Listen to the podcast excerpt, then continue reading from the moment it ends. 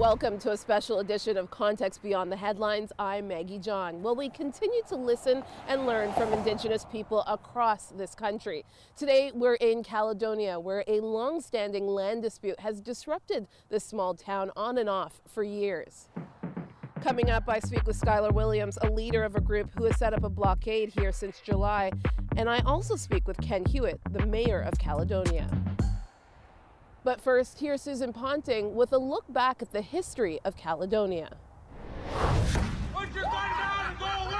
Another example of uh, uh, OPP coming in here with uh, these violent acts of aggression against, uh, you know, uh, people that are just occupying their traditional territory. He blames the OPP, he blames the Ontario government, but deep down inside, this is a federal issue. And we're tired of it. It's known as the Six Nation of the Grand River Land Dispute. The standoff in Caledonia is taking place about 60 minutes west of Toronto and is between the Six Nations and the Canadian government, each side claiming land rights. It dates back to the 1780s and the Treaty of Paris. Six Nations claim the land is theirs in perpetuity, but it seems the land is perpetually before the courts. In the 1970s, the conflict erupted in the form of protests, blockades, and occupations. And ever since, all formal negotiations have broken down between everyone involved. Up for dispute is the construction of an on again, off again planned subdivision. This year, the dispute once again exploded among the land defenders of the Haudenosaunee First Nations, who have joined in solidarity with the Wet'suwet'en and other First Nations. And despite being ordered by an Ontario court to leave, the land defenders are refusing. Today on Context, we continue our Indigenous Peoples Voices two part special now with the central figures involved in this complex issue that isn't going away anytime soon. I'm more than willing to to break bread with anybody, to have those conversations, to have that dialogue so that everybody understands what it is that we, we're here for. Peace is truly what you're after, then destroying the infrastructure that surrounds this community is not achieving that. I'm on McKenzie Road here in Caledonia, Ontario, kind of the center point of this dispute. You see, on July 19th, 12 members of the First Nations of the Grand River moved on to that land directly behind me. It's called McKenzie Meadows. They have renamed it 1492 Land Back Lane. You see, Foxgate Development purchased that land with plans of building a subdivision that would back right onto the reserve hence the protests. There have been run ins with the OPP, there have been arrests, and there has been a permanent court injunction prohibiting any stoppage of development on that land. But as you'll see in my interview with Skyler Williams, the leader of the group, all they want is a seat at the table. So, Skyler, we're standing in this road between two pieces of land that have been in dispute for a number of years 15 years. 15 years. Tell us why. Lots of reasons. Yeah. You know, and to, to start off, like uh, in 2006, uh, is the property directly behind you, which is uh, which used to be Douglas Creek, Douglas Creek Estates. Uh, it's now Kanonhstaton. It was kind of the site of the the reclamation that we uh, our first kind of stance to reclaim some of our traditional territory. And so that's been, you know, occupied by Six Nations people for the last 15, 14 and a half, almost 15 years now. Mm-hmm. And, uh, and then directly behind me mm-hmm. is um, the McKenzie Meadows development that's looking to see 1,400 homes uh, developed, uh, you know, concrete and asphalt for as far as you can see. Yeah. All in the name of progress. Yeah. You know, and for Six Nations folks, this is uh, this isn't what progress looks like. You know, progress for us is you know having a place for us as well as you know the deer and the foxes and the mm. coyotes to run around and you know like to let nature still be nature. Yeah. What happened in July that was just the catapult that said you guys said you have to do something about this? Well, we had planned on coming here uh, prior to development starting. And so all the way from Argyle Street here, all the way over to McKenzie Road was just what you see behind me, which is, you know, farm fields and trees and a creek and, uh, and lots of wildlife running around. And they started over on McKenzie Road right at the start of uh, the spring, uh, right in the full swing of COVID stuff. And so for us to be able to respond in the midst of the pandemic was, uh, was difficult to say the mm-hmm. least. And so, yeah, for us to be able to make any kind of concerted effort toward putting a stop to development, uh, 2013 there was a, a big uh, Springfield Homes came to our community and wanted to develop these 1,400 homes. Our community told them no, and in a big, big way. They had community consultation meetings. There was lots of input heard from uh, around our community, and our community said no. Uh, Springfield Homes then walked away from the project and sold it to Foxgate in 2016, and uh, and they started the process to, to develop it as well. And, but instead of coming to our community with any kind of real consultation with our community, they came and had a uh, information night, put up some billboards, gave a five minute talk, and then walked out the door. And that was what consultation looks like apparently in our community. And so our, for us to uh, uh, meaningful consultation, certainly for the development of any any kind of major development such as this coming up on the doorstep of our community, because this is this is the doorstep of our community. And so for our community to be able to have the opportunity to be able to grow and thrive like every other city and town uh, across the country has been able to grow and thrive. The only ones that have gotten smaller are reserves. Mm. So is this your land? Is this Six Nations land? Uh, it is not part of the reserve anymore. And so some people would say if this is not your land, it should be up for development. What would you say to that? If you could show me the documentation that this land was yours and bought and paid for, absolutely. I agree with you 100%. If you can show me where uh, our community benefited from the sale of this land in any way, I'm in. Absolutely. I, I wouldn't be here for 108 days if, uh, you know what, if they'd have shown me that on, on, on day two, Yeah. I, I'd have went home that day, but uh, that document doesn't exist.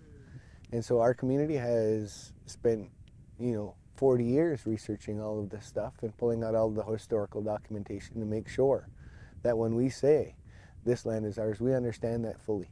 So it's, uh, as you said, 108 days. You've seen a lot. You've seen court injunctions. Um, you've been arrested. Um, there, there are OPP at the end of this road. Yeah, that was closest I've been to the OPP in quite some time. I, I just read recently that you've been told that you have to pay all of the legal fees now. Legal fees plus damages. Right. So why not just give up, Skyler? You know what? And somebody asked me this question the other day too. Is like, are you planning on building a house here? Are you planning on like, is What's your plan? What's the what's your personal? What what do you personally look to gain from this? I said nothing. Like I have a home. I you know I bought my house and I, I own property and I um, and it's all in reserve. And you know what? I, I like for me personally, I don't have anything to gain. But my neighbor, you know, they don't have a lot of property and so maybe their their kids or their grandkids, you know, maybe they need a place to to be able to build a home one day or to have a business one day, to farm one day. And if our community keeps because progress for us isn't just covering everything, isn't urban sprawl. You know, that covering everything in concrete and asphalt, this is how we live. Yeah. You know, and we've we've chosen to live that way. But as our population grows, hmm. in that space to be able to have those that kind of life where you know we live in relative harmony with with, with, with nature and with the, the the animals that are around us. And you know like they need a place to be able to grow as well. And so for us it it, it absolutely means that we're going to you know uh, hold fast on the land here and make sure that we're able to you know stay here and, and maintain our peaceful occupation of our territory. There's been video of uh, violence, of, you know, some of your group being violent towards the OPP and people saying, see, they're instigating. What would you say to people who see that video and think your, your side is propelling the violence? You, you guys are instigating the situation. Absolutely. I mean, this is, uh, yeah, this definitely happened. The OPP put out their one minute clip Yeah. of a five minute interaction that shows one side of it. Absolutely, that's what happened. You know, like uh, what they forgot to mention was the four minutes uh, preceding that clip, uh, where they saw where they shot rubber bullets into a crowd of uh, people standing on on Kanonhstaton, parcel of land that doesn't have an injunction on it, that doesn't have that isn't disputed anymore, that doesn't have anything to do with anything. And and so when that happened, yeah, our our uh, some folks were, were quite upset by, by those rubber bullets flying into that, and, and they were told to leave. Absolutely, that happened. So, how long do you see yourself being here? How long do you think this blockade will be here? Uh, you know, I don't know. I don't know. And our community needs to be able to make that decision. Uh, right now, the OPP is putting pressure on, on lots and lots of different parts of our community to, to uh, try and divide our community. You know, like this is, you know, just in recent years, the last hundred of the most recent years, anyways, have like the governments and uh, police, the RCMP before the OPP, and the Brits before that, you know, have looked for every crack possible in our community. Not just our community, but communities across the country to be able to divide our communities. Uh, they did that very well with the Indian Act and uh, uh, the institution of band council stuff, um, uh, arresting our hereditary chiefs at the time.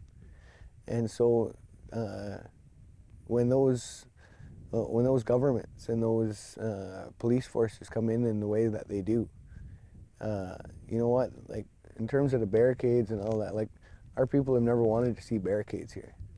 You know, like when we went into land back, this was about a peaceful occupation of our territory, but we will protect our people. And whatever we need to do to protect our people, that's absolutely what we'll do. What is a piece of this puzzle that you think Canada is not understanding? That the people that are watching who are just like, I don't get this, what are they not understanding about this situation? That peace. That this is, we've been as peaceful as like it's been kumbaya by the fire for the last 108 days, except for those little moments where the OPP come in here, shooting rubber bullets at people, tasering people, dragging faces along the pavement. Like this is this this is the violence that um, not just our community of Six Nations, but I think people of color across the country have been dealing with. Certainly, in, certainly in rural indigenous areas, where um, you know, this is why there's missing and murdered Indigenous women. This is why the uh, over incarceration of Indigenous people is so high. Like this is, you know, like these are the these are the issues. This is this is what comes at the end of not dealing with those issues for as long as they have. And so our alienation from the uh, judicial process, whether it's uh, uh seeing you know 25% of, uh, of all the jails and prisons in this in this country filled with indigenous people uh, or whether that's the the absolute disgrace of eh, you know police uh, policing agencies across the country that have seen missing and murdered Indigenous women go unsolved, unfound. Like it's absolutely ridiculous. And so to see these communities that have felt all of this hurt and trauma for so long, residential school, like our, our communities have seen all of this hurt and trauma for so long and this isn't you know 100 200 300 year old traumas this is stuff that happened in my lifetime this is stuff that's still happening right now. And so when people talk about these you know historic atrocities that have happened they're still ongoing. That genocide for our people is still happening. And so for us to say well you know what? Yeah I'm, I, I do apologize to the community of, uh, of caledonia for any uh, uh, inconvenience that they had to have to drive around. But at, like our community has seen too much and have gone through too, so much that uh, I, I, this is this is what we have have had to resort to in order to keep ourselves safe. Stay with us. Just ahead, we get a greater sense of the history behind this long-standing land dispute, and we talk to one of the key players of this conflict, Ken Hewitt, the mayor of Caledonia.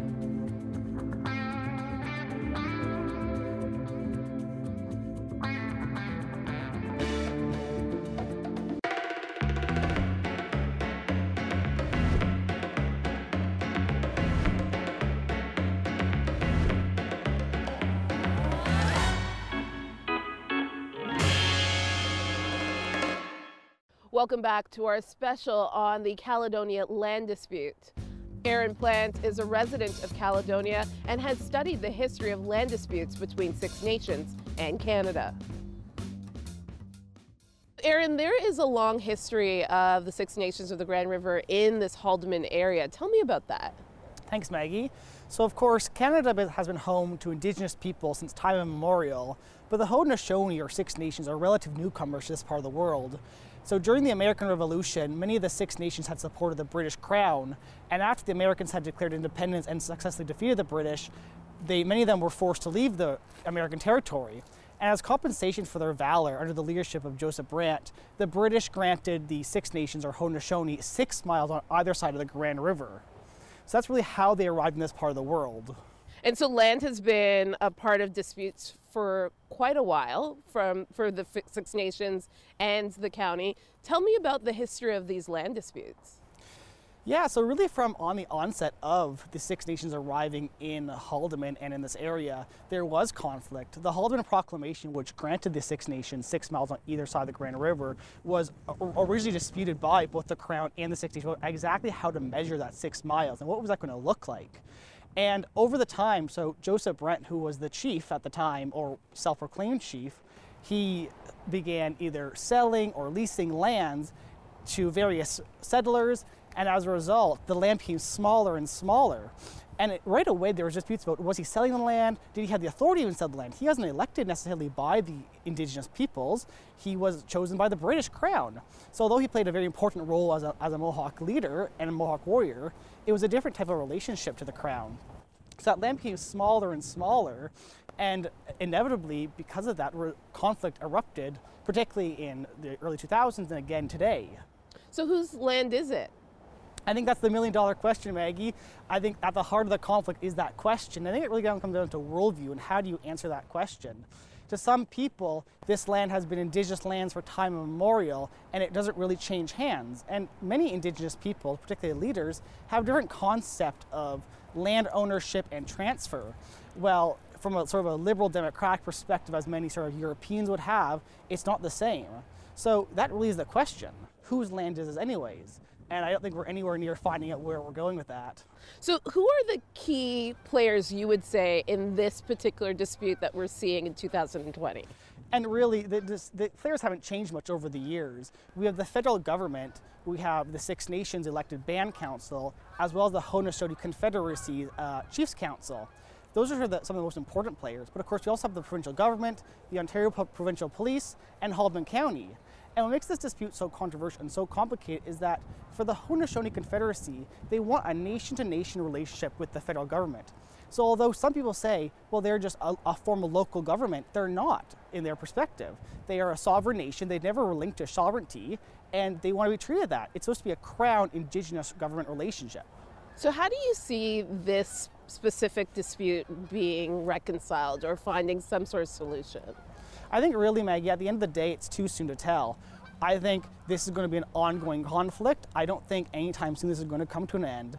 I think really what people need to do uh, to deal with reconciliation is to know their history, to know how the Haudenosaunee arrived here, and to know how Europeans and settlers arrived in this area, and how, in the end of the day, no one's going anywhere.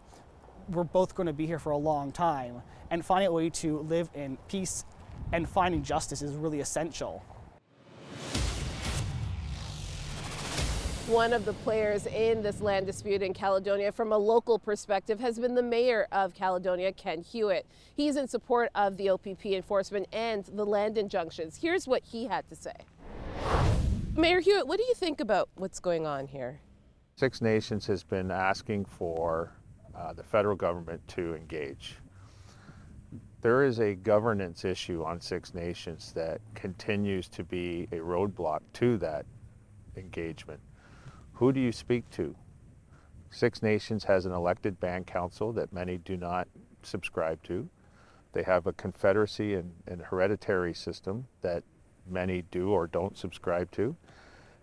And they don't have the ability to determine who should re best represent them in this negotiation for a uh, amount of money that the federal government should be able to uh, put in a, a account, if you will, of trust that the members of Six Nations can ultimately see the benefit of.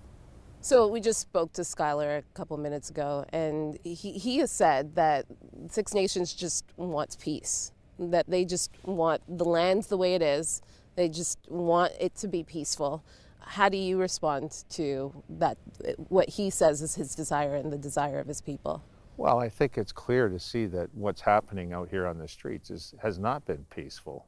You know, despite whether we agree or disagree, uh, we all have uh, rules that we all subscribe to in society. That's what we, you know, that's what keeps society in, in check and control. A judge uh, heard uh, the claims made by Foxgate, who has purchased land through the provincial title system that specifically says that that land is their land.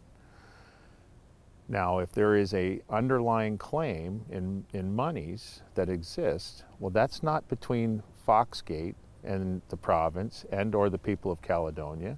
That's between Six Nations and the federal government. So if peace is truly what you're after, then destroying the infrastructure that surrounds this community is not achieving that. It's angering the people.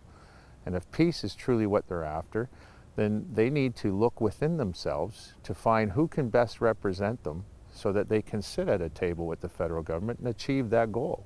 And I think that's an interesting point that you make, Mayor Hewitt, about the judicial system of our country.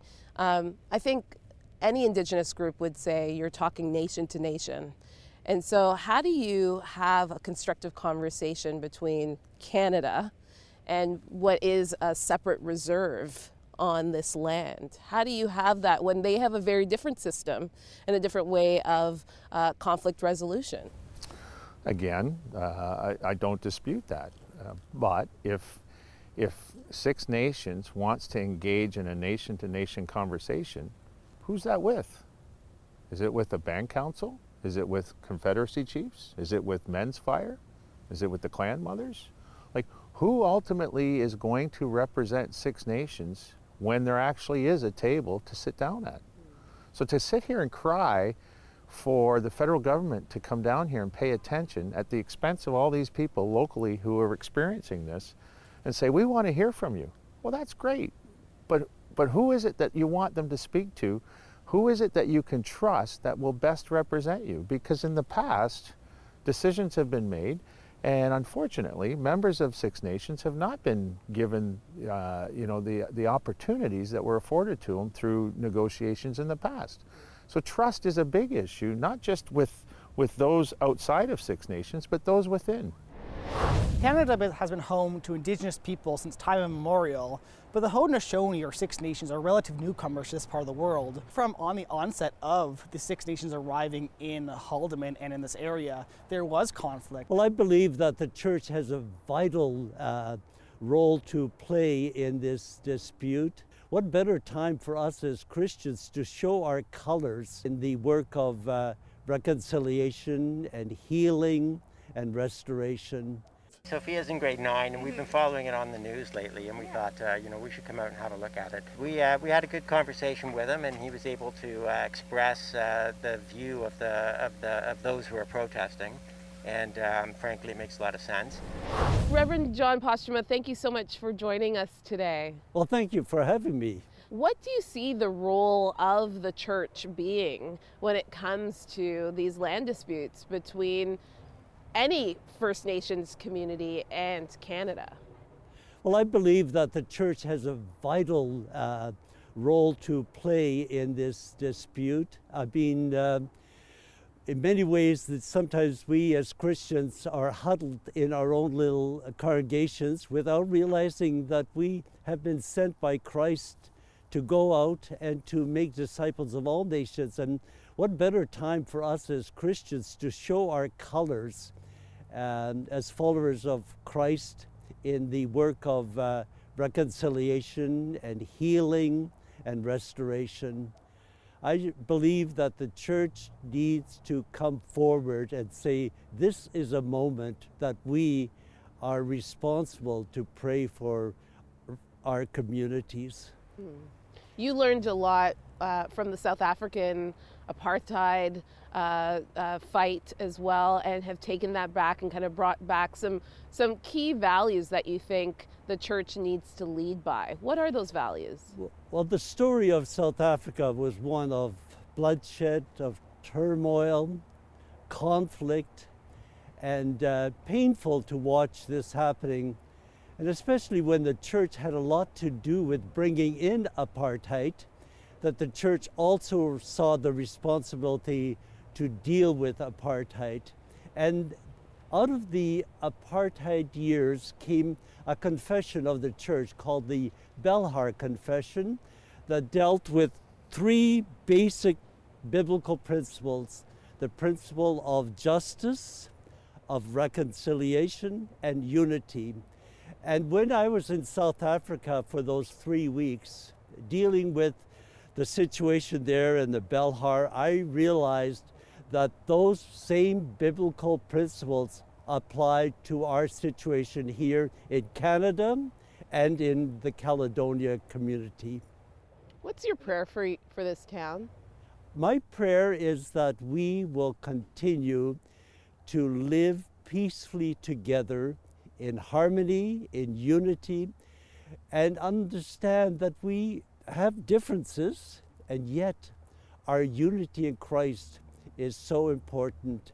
I know the pastors of Six Nation and of the Mississaugas of the New Credit, as well as here in um, Caledonia, they are all praying together that we maintain the unity of the Spirit in the bond of peace.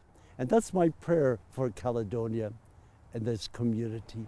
Thank you so much, Reverend Postuma, for joining us today. Well, it's been a privilege. Thank you. The dispute over this land is a long and complex one, tied to a past filled with treaties and broken promises. And while both nations wait to sit at the table of resolution, one thing is for sure there is a desire for peace and reconciliation. How we get there will be messy. But peace never comes easy, but we all are called to be peacemakers.